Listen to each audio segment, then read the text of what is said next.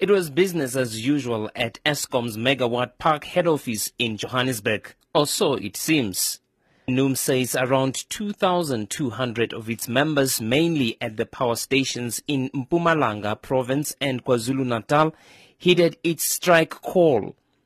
The union is demanding a thirteen percent wage increase, but Eskom management is sticking to seven percent. Paris Mashirho is with the N U M. We indicated to our member that should there be a revised offer, the strike will be indefinitely suspended. We will bring the offer to them for consideration.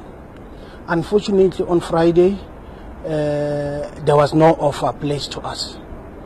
And uh, on Sunday, we released a letter that again informed our members that there is no offer on the table, and uh, the strike will continue. Eskom says the wildcat strike has not disrupted operations at its power stations across the country.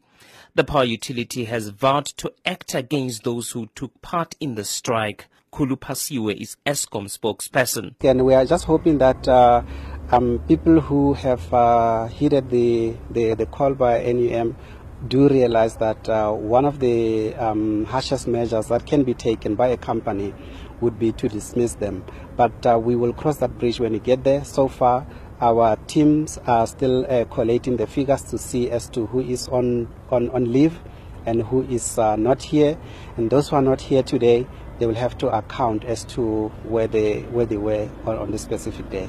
But the N U M is unfazed, as Mashiro explains.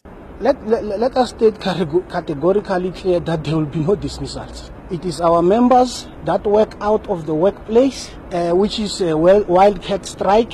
We will defend them with all that we have to make sure that such members are not dismissed. In fact, they are also not disciplined, because according to us, we don't see anything wrong for people who stand up and fight for their rights. The union says its members in other parts of the country could join the strike from Wednesday.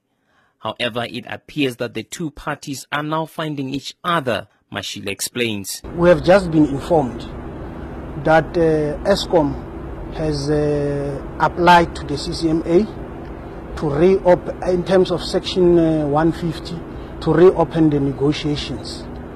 Uh, as, as the union, uh, we felt that it is important that we take that opportunity.